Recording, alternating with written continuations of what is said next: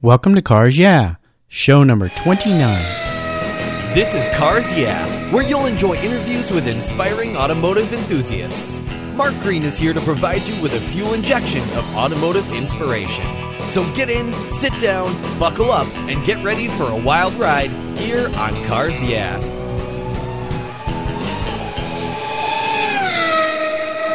Hello, automotive enthusiasts. I am very excited today to introduce my special guest, Tim McGrane. Tim, are you buckled up and ready for a fun ride? I am, Mark. Okay. Tim McGrane is the executive director of the Blackhawk Automotive Museum.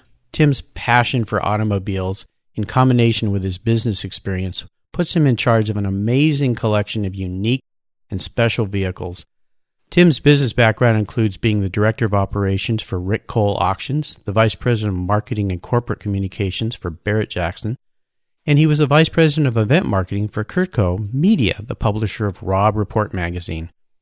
He is a committee chair for the Pebble Beach Concours d'Elegance and a consultant to the Credit Suisse Classic Car program. As one of the world's leading museums of automotive art and design, the Blackhawk Automotive Museum, at over 100,000 square feet, is well known for its stunning architecture and an unparalleled collection of one of a kind coachwork and limited production automobiles, all of which are in Tim's and his team's capable care. So, Tim, I've told our listeners just a little bit about you, so please take some time and share some more about your history, your career, your interests, and of course, your passion for automobiles. Mark, thank you. Um, it started very early. I grew up in England, uh, in Kent, which is the southeast part of England, and, and actually just a couple of miles from one of the major race circuits, Brands Hatch. Um, so at, at, a very early age, I was exposed to both motorsports, plus my uh, father was in the car business. He was a used car dealer. Um, so cars were, were very much just part of the life. And, and I think that's the same in, in Europe um, you know, over here you've got the three major sports: football, basketball, and baseball. Um, in Europe and, and, other parts of the world, motorsport is also a very, um, very major component of just everyday life. Um, I think anybody who watched the British Grand Prix just recently, uh, the commentary made makes mention to that. You know how motorsports in England, you know, is very much you know part of society at that time. So I was around cars from an early age, um, and it just it just stayed with me um, and grew. And you must be excited that Hamilton won the race the other day. I, I was. It was anxious. I you know watched qualifying. That was a tough one to watch. Uh, whether you were a, a Hamilton fan or, or a Ferrari fan, you just had to shake your head and go, "What happened there?" Oh, um, yeah. so for the results to end up the way they did, yes, I was extremely happy, and, and not only that, but but also a, a big Williams F1 fan for many years. Oh, fantastic! Well, take us through your journey as your career evolved into the many aspects of of the automotive world. You've done so many different things. If you could maybe take our listeners through that process or through the time history of your career and how you ended up at Blackhawk. I um, uh, finished my mechanical engineering degree in southeast of England, and a friend of mine, we had decided we were going to come to the United States. This was in the early 80s in 81 for a three week vacation. And we came to California. The plan was to go to Los Angeles, San Diego, Las Vegas, San Francisco, and, and spend three weeks doing that. And we got to Los Angeles and we ended up in Palm Springs the next day and, and met some British people down there and was having a great time. And of the three weeks, we spent nearly two and a half weeks in Palm Springs. We, we went to San Francisco for a day and San Diego for a day. But on the flight back, I remember thinking, I've got to give that a try. Got home and met up with our friends that we normally meet up on a Friday, Saturday night down at the pub and and after about two weeks, I mentioned it, and, and everybody said, We all say that, and we get back in the same old routine. And I knew this was in October, and I knew that I just had to, to keep that flame alive. And fortunately, I kept in touch with the British, one of the British families that we'd met. And February the following year, thanks to the programs that, that Freddie Laker, when Laker Airlines were in their heyday, packed everything I could into su- two suitcases and, and headed back to Southern California and haven't looked back since. what an adventure. And yeah. having grown up in Southern California, I guess I took a lot of that for granted. But what was it about Southern California that was, was pulling you there? I suppose you could say everything. Now, the reality is, when you're on vacation, you're going to Palm Springs. That is not the real world. You you see what you want to see, and it, it's not reality. Uh, but at that particular time, it was 180 degrees to what it was in the wintertime in England, especially in the early 80s when the economy was really, really challenging. And even somebody coming out of, of college, you you knew, you know, how how tough it was for everybody. You live in California or Southern California. Every day you wake up and the sun's shining, nearly every day. That alone puts you head and shoulders above waking up when it's gloomy all the time. I was there. I had a mechanical engineering degree, and I didn't play golf, and I was in Palm Springs, so I really was in the wrong place. But I ended up in the hospitality business, and, and met a gentleman that that had a um, exclusive inn and restaurants and, and nightclubs, and, and started in that business. Uh, for a period of time, and that got me very well entrenched with the Palm Springs community and the Chamber of Commerce. And by 83 or 84, there was there was a few English people down there, also people that were into cars, and we all thought about trying to come up with something that would start the season down there, which started traditionally the Thanksgiving weekend was the start of the shopping season or the business season. So we came up with the idea because we were car people, we'd do a vintage race because we had to know how to put one of those on. We like cars. So in 85, a group formed out of the local Chamber of Commerce down there put on Palm Springs Vintage Grand Prix. We used a local Southern California organizing group, uh, but we did pretty much everything in house. And people just came out of the woodwork. Um, you know, I think it was back in those days, the Monterey races were very much in their heyday. There was the Chicago historic races at Elkhart Lake, but there really was a, a shortage of, of vintage race opportunities. And I think just the, the Palm Springs name coming back into the fore, next thing we know, we had all manner of people showing up. And Dan Gurney driving one of the Eagles, and, and Moss was there, and, and somebody flew him out, and Shelby came down unannounced and just showed up. So we knew we had had something, but we also knew we were in over our head. Um, and the organizing committee, we went to Chris Pook and the Long Beach group. Chris at the time was obviously doing what was a very successful Long Beach Grand Prix, but was also running the IMSA race that was happening at the Del Mar Fairgrounds, or the racetrack and he agreed to take over the running um, of the races from an operational point of view, and we as a local group would support it uh, with logistics. We did that. That was at 86, um, and Chris Pook brought in an auction company, Rick Cole Auctions. He and Rick had known each other from the start of the races, and, and I got exposed to the auction world and, and Rick's company by asking to organize the drivers group um, to handle the cars, and, and that's how I got introduced to Rick basically by the next year, I was he was talking to me about coming to work for his company based in North Hollywood in the auction business. Who at that time were doing six auctions a year.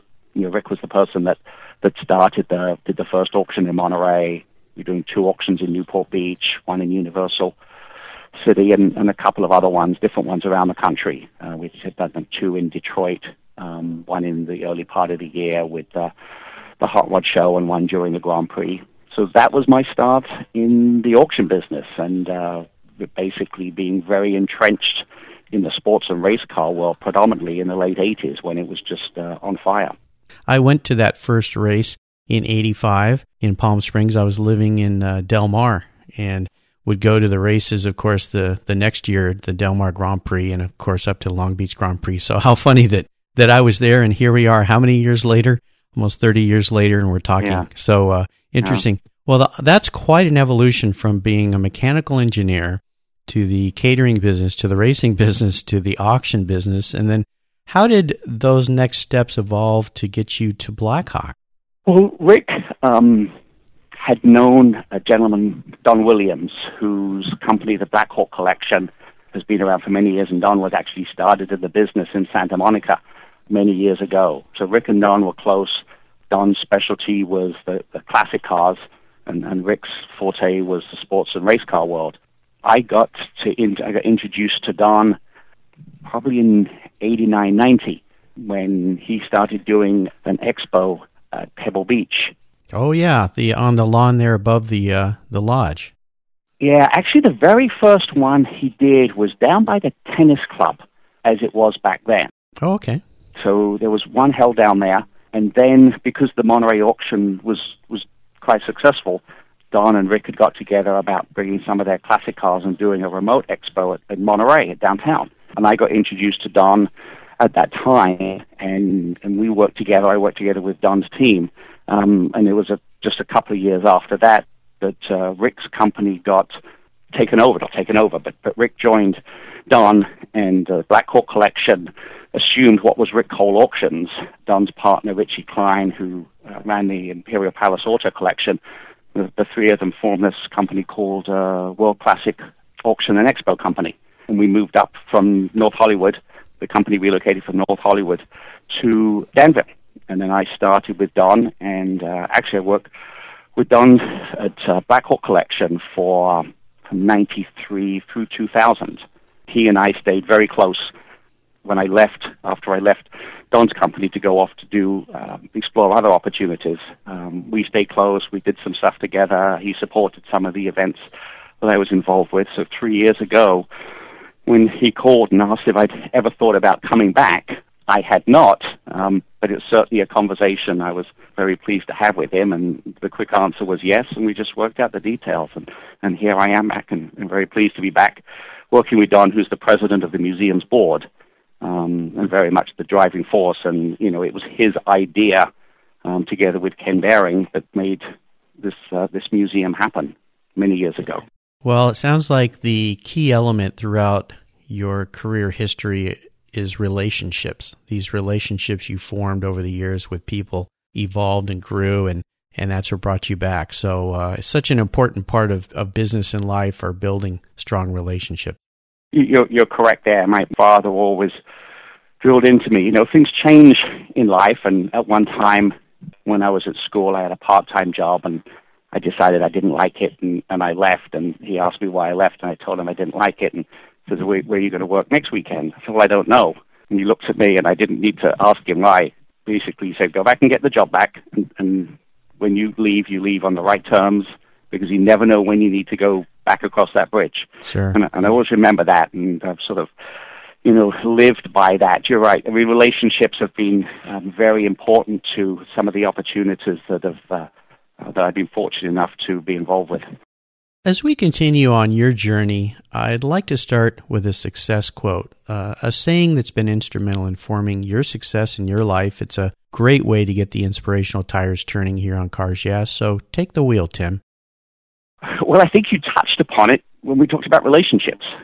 I, I think that uh, that really is the, the underlying way that I approach everything. It's whatever I've been involved with, whether it been it's a one-time opportunity, you know, always create the relationships and never never do something that that would prevent you from coming back to that venue. As somebody that spent a lot of time in the, the special event world, um, you know, we go to venues to conduct, whether it's an auction or it's, in my previous life, a luxury lifestyle world.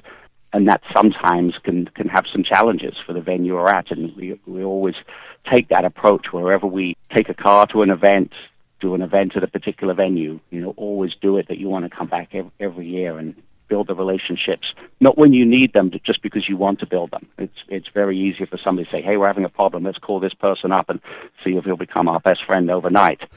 um, always like to have people that you just know because you want to know them rather than you need to know them. Sure. Well, and obviously you've incorporated that philosophy into your business as you described to us as building these relationships and nurturing them and taking care of them. And as your father taught you, not burning any bridges so that uh, you never know where these relationships can bring us back to in, in our future. So wonderful. Would you share with a story with us that is perhaps a moment that instigated your passion for cars, that pivotal time in your life when you really knew that you were a car guy? I think it was probably one of the times we were heading out to Brands Hatch Racetrack. Um, we would go out there quite frequently for all types of motor, motorsports, but, but in the late 60s, early 70s, it, it would host the British Grand Prix every other year. The, the race would alternate between Silverstone one year and Brands Hatch the other year. And there was a, a group of us, and we were probably in our, our early teens, and there was one person that had the car, and he'd go around and pick everybody up. And and I remember that you know going out there and the weather in England, you know, traditionally was you, you hoped it, that it wasn't going to rain. It may be cold and miserable, but invariably it rained. And one year it was just pouring down, and half the people in, in the car said, "I don't feel like going out there," and and I absolutely just just had to go out there regardless. And and I think I ended up just cycling out there probably shouldn't say it, but you, you went out there with a pair of wire cutters and your bike, and, and you, you cut a hole under the fence to crawl under, and you threw your bike over the top and, and out in the Grand Prix circuit. And yeah, I couldn't couldn't not miss that just because of the weather. Perfect. Um, I think that was probably uh, one of those moments that, uh, and I think probably anybody that's got a passion, whether it's for motorsports, cars, or any type of sport type event, I think we've all had those similar type of experiences of having to be somewhere. Oh, sure, sure. Tim, what I want to do now is take a look at some of the roads you've driven down and really crawl under the hood and, and get our hands a little dirty. Would you share with us a huge challenge in your career, in your past, or maybe even a great failure that really pushed you to a breaking point? But more importantly, how you overcame that situation and what you learned from it? Well, a lot of my career has been, um, you know, event related. I hope that there isn't any part of it that that's been a failure in the event world. You don't get to practice them. You know, you, mm-hmm. you, you really have to. Um, there have been a few times where in the planning process you think you've covered everything, and then, you know, that day comes or the day before comes and something happens and there's nothing you can do. And um, not too long ago, I when I was with Sandow Publishing, we were doing events in South Florida, and uh, Hurricane Wilma was um, coming across the Gulf of Mexico, and then it was supposed to sort of track across Mexico, hit the west side of Florida, downgrade to a tropical storm, leave, um, and this was about four days before we had, you know, one of our most important events of the year for that company. I remember the storm stalling across the Gulf of Mexico, and I probably was the only person looking at the weather tracking, going, you know, go, go. um, bottom line was, it, it hit the west coast of Florida, and not only did it not downgrade, but it picked up steam, and, and, and it went across the Fort Lauderdale area. Probably at the time, you know, one of, I think it's the hurricane with the highest recorded wind speed ever. Oh my gosh it tore up. It's the only hurricane I've been through, and I'm all right not doing any more of them. I'll bet. Um, um, but needless to say, you know, and, and the, the thought was to, to to fly in ahead of the storm, um, so you're on the ground because air traffic, obviously, after any weather problem like that, you know, the planes are always in the wrong place. I thought, well, you know, we'll get in really late Sunday night. Probably the only person on the plane or the, the colleague I was with flying into Fort Lauderdale. Everybody else was headed out and got on the ground, and uh, it, it was a it was a bumpy ride. And the next day, we, we still had the thought of, of trying to get this event back together in three days. We ended up making the decision about eight hours later that it wasn't going to happen, but just just you know being there and you know once you're in an area that's as devastated to the extent that, that South Florida was, um, it was an eye-opening experience. I mean, we were we were spent the day in Fort Lauderdale and had to drive all the way across to the far side of Florida to find a hotel that was even open up in Sarasota, and then come back the next day. And I think at that point, it probably the realization that this is one of these events that isn't just isn't going to happen, um, and you had to put sort of the you know get that information out as quick as possible because lots of companies were going to participate and, and try and share get that information out and and Pick up the pieces and regroup. Yeah, to pick up the pieces, but then obviously, you know, in a very short period of time, you know, get something else rescheduled. So not just sort of say it didn't happen. Um, that that was quite an experience. Oh, I'll bet it was. Oh, that sounds horrible. Tim, let's shift gears here and go to the other end of the spectrum and, and share a story with us when you had a real aha moment in your career, a time when you realized that I can actually make a living working around automobiles and my passion for automobiles. Take us through the steps that you did to turn that aha moment into a success. I think it was probably when I first was asked by Rick Cole to join his company. At, at that point in time, as being somebody that that liked cars, to think that there was a living to be made in that type of business. Yes, I knew there was a living to be made as you know as a car dealer and, and different things like that. But to actually be to do that to start a career in the special event world that was around the world of classic cars, and and then working with Rick for those period of times, and then when we came when I came up to Danville here the first time, you know, in the early '90s, you know, when Rick went to move off to do other things, you know, when Don asked me to stay with him, that really was probably you know a meaningful moment. Um, I knew the position that Don had in the international classic car world. And there was no shortage of people that I think would have been probably more qualified and would have loved to have the job. But I think at that particular time, you know, to, to be able to, to do what I was doing and to have Don say, you know, this is, I'm going to let you do what you need to do to make, execute our company's events um, and also handle his marketing. I think that really probably was, you know, that springboard effect to what has been a, you know, a great career for the most part in, in and around classic cars. Well, isn't it amazing? I would think when you look back at your life to the decision to come back to Palm Springs, doing events that probably had nothing to do with cars, and then wrapping that back into those days of going out to Brands Hatch and crawling under the fence, and then evolving that into events combined with car sales with Rick Cole, and now events at a museum around cars. Really interesting transformation and, and trip you've had through your life. So, wonderful story. Let's have a little fun here. Talk about your first car what was that first car? And can you share maybe a great memory or something that you did with that car that you really enjoyed? Well, I've really got two first cars. There's the first car that we all drove when we got our driver's license. Um, but but I had a car in my life long before that. That's probably the one I really wish I had. When I was five, obviously, as I said before, my dad was in the car business. I got a, a, a pedal car. It was an Austin J40 nowadays. They're seen infrequently around, but very iconic and difficult to come across. Um, and, I got that. I, I, the license plate he had made up was Tim Five. I think I slept in that car for the first two days I had it. you could not get me out of it. I, it's you know, I, whether it was at my parents' house or my grandmother's house, and and, and that was a, that was a special car, and, and still is. And every so often, I, I've in the last year, I've I've tried to bid on one at, at auctions a couple of times, and uh, I've got close, but the reality is, if I get one, it's going to, you know, sit in the house or, or sit in the office somewhere, and I'm going to have to be sensible. Otherwise, my my wife's going to go, "You paid how much for that?" And it's going to do what for us? This Isn't so, that funny? So I've got to be. Yeah, there's only so much you can spend on on memories. My first road car, it was a 1970. It was a Ford Cortina 1600e. Oh, cool. Um, I was not looking for this car. You know, when you're a kid in school and your driver's license is on the horizon, invariably you want something with two doors that you can get a speeding ticket in because you wanted to go fast. And I was looking at Capris.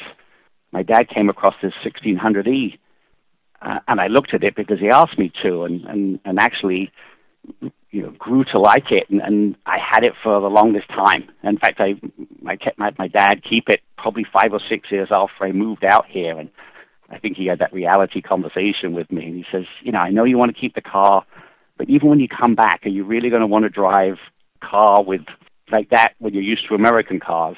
You know, it's funny. I just recently bought a, a, a video uh, on the Ford Cortina, sort of reminiscing about the 1600e. Mm-hmm. So that that was my first car. How it's fun. out there somewhere. It's out there somewhere. You know, when I was very young, I had a Garton pedal car. It was called a Cadillac and it was yellow. And I always wished that we'd kept that, but we moved and my mom gave it to a neighbor and I never forgave her for that.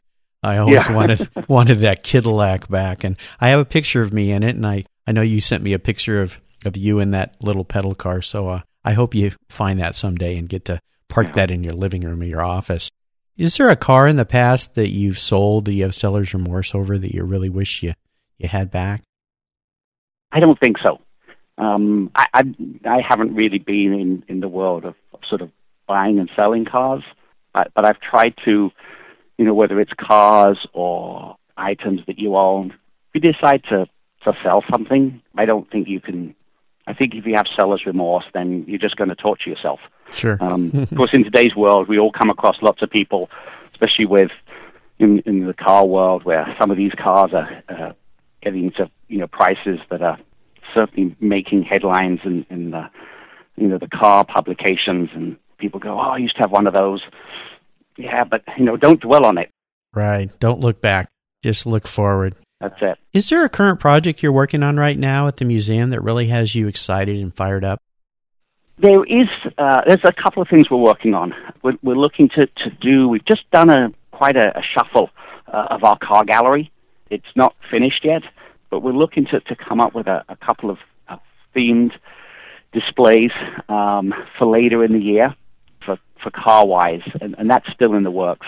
We're very fortunate that because of the nature of the cars we have, you know, we can change the configuration of the cars and, and we can take what is seen as a you know a Ferrari display in one area and a uh, Maserati display in another area and then turned it around and, and now we've got a, a Vignale display and a touring a coachwork display or in, in the world of, of coach builders like you know Saoutchik where you've got Talbot Lagos and Cadillacs so we can shuffle our cars around on a I wouldn't say on a frequent basis, but, but somewhat regular to, to try and give the, the gallery um, a different look and feel.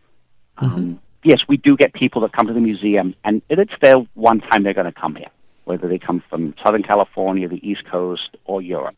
Maybe we're on their bucket list, and, and once they've checked that box, you know, we may not see them again. But we also have a lot of people from the Bay Area or people that travel that come here, you know, relatively frequently, and, and we have to be conscious of as much as it's nice to see cars over and over again, sometimes just by changing the, the direction they face, they sometimes see a car we've had for a long time, but they they think they've seen it for the first time as they see it from a different angle. Sure, sure, absolutely. Now, here's an interesting question for you, Tim. If you were a car, what car would you be and why? um, I suppose probably really simple. Um, uh, Range Rover. A Range Rover. Now, that is one of the last things I thought I would ever hear from you when you go to work every day around all those amazing cars. yeah, but you've you've got to again. You're not talking about somebody's passion for cars. You know, what can you stay between the lines in a Range Rover? Yes. Can you go off and do whatever you need to do outside the lines? You know, through the, the thick and thin of life? Yes. Can you can you look good, clean, and shiny? You know, can you be can you do what you need to do? Roll your sleeves up and, and get into it? There you go. Well, that's why I asked that question because it brings out. I mean, some... you're not going to take a LaFerrari and, and try and drive across across you know an open field, and you're not going to no. take a, a Royale and go from here to you know Arizona. Exactly. Well, that's a great answer. Okay, Tim, this is uh, one of my favorite parts of our talks. I call it the last lap. And this is where I fire off a series of questions and you give our listeners very quick blips of the throttle answers. So, are you ready to go? think I am. Okay. What is the best automotive advice you've ever received? Enjoy. If you're driving a car, if you own a car, if you're looking for a car, enjoyment has to be the, the primary importance. If you're doing it for other reasons and you don't have the enjoyment, you're probably going to be disappointed somewhere down the road. Perfect. Would you share one of your personal habits that you believe has contributed to your success? Um, relationship and you know, do what you say you're going to do it and, and do to the best of your abilities. We all do things differently. Some of us are, are good at, you know, planning and strategy. Some of us, some people are, are good at selling. Some people at, at analyzing. Can't be all things to all people. Well, well, well, I can't. But I just, you know, whatever we're going to do, do it to the best of our ability. And if something goes wrong, you know, let's address it. Sure. Problems don't go away; they just get hidden. Yes, perfect. Do you have a resource that you would share with our listeners that you really enjoy? Maybe it's a website or a supplier or restoration shop or even a person. Probably a, a couple of things. You know, in the car world, there are so many because the car world is so diverse. I mean, it's an enormous umbrella when you just say, you know, the collector car community. I, I get a, a, a newsletter each morning from, from a website that's, that's based in England called Classic Driver and and I enjoy that. It's it's a short soundbite thing. As a resource, I, I think that you know even though it started in the world of hot rods, I think it's very broad now for the collector car world. I think the SEMA organization is is probably underlying importance to all of us that, that touch the world of old cars and and you can define an old car as something that's less than 10 years, you know, or more than 100. Perfect. Is there a book you've recently read, Tim, that you would share with our listeners? Um, I read a lot of car books. One because of obviously the so the research we do, or just checking up on the descriptions we have. But there's there's a, a couple of books, not so much automotive books, but there's a, there's one book or a couple of books written by a chap that I've really enjoyed reading. There's a, a writer called uh, L.J.K. Setright. And a friend of mine gave me this book. Um, it's called Long Lane with Turnings. Hmm. And, and it was the, the, the last words of a motoring legend. And, and I've just enjoyed that, you know, when I'm in that sort of car zone, just reading what Setright had written. You know, he was definitely, you know, one of the great writers. And there's been some some wonderful automotive writers that have written about whether it's a history of car, car car events.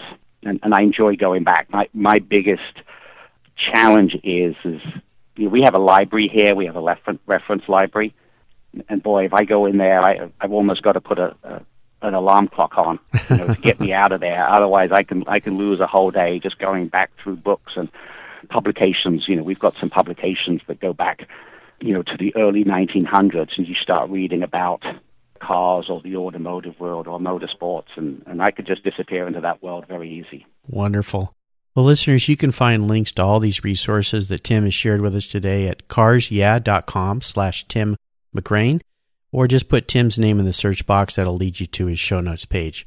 So, Tim, we're now at the checkered flag. And this last question can sometimes be a challenge for people. I like to call it a real doozy. If you could only have one collector car in your garage, something you could not sell to buy other cars with, and money was no object, what would that car be and why? That is a very challenging question, and, and I've I've asked that question to a number of people over the years. And, and more recently, we have a speaker series at the museum here. We do in the spring and the fall. And after the presenters had that, we have six questions we ask them. And, you know, and one of the questions is that. And I know how they agonize over it. But I've got one. It's the 1959 Aston Martin DBR1.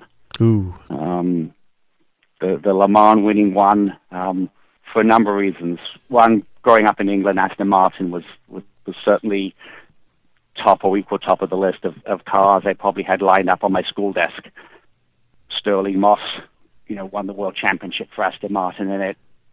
Shelby won Le Mans 24 Hours in it.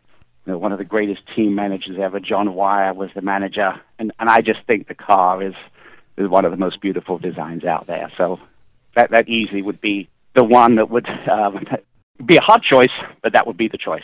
Well, what a wonderful choice. That that is one of my favorite cars as well. It is just spectacular, beautiful, wonderful. So, excellent choice. Great job. Well, Tim, you've taken us on a great ride today and I've really enjoyed your stories. I want to thank you for sharing your journey with us. If you could please give our listeners one parting piece of guidance before you drive off into the sunset in that Aston Martin, and let our listeners know what's the best way for them to find you at the museum, and then we'll say goodbye. Okay. I would say it's advice, but but definitely I, I think that enjoy life.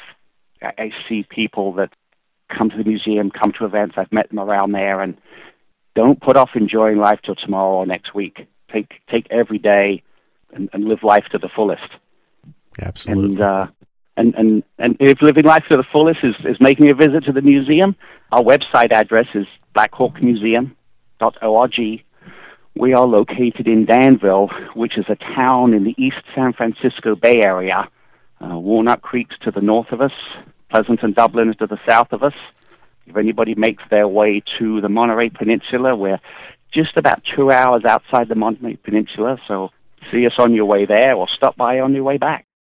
Absolutely. And thank you for that the great words of wisdom. And I can say, having visited the Blackhawk, if you're anywhere near that area, even if you're not, make a special trip to go there. It is wonderful. You will not be disappointed. It's just a spectacular place. Just the environment there is wonderful. And then to have all those cars in there is extra special. So listeners, again, you can find all this information on carsyeah.com slash Tim McGrane. Tim, thank you for being so generous with your time and your expertise and your stories today. I've really enjoyed talking with you. Until we talk again, we'll see you down the road goodbye and thank you very much for the opportunity. I very much enjoyed it. Oh, I did too. Thank you so much for joining us on today's ride here at Cars Yeah. Drive on over to carsyeah.com to find show notes and inspiring automotive fun. Download your free copy of Filler Up, a fun book filled with gorgeous photographs of fuel filler fun, including quotes from more inspiring automotive enthusiasts. Download your copy today, and we'll see you next time on Cars Yeah.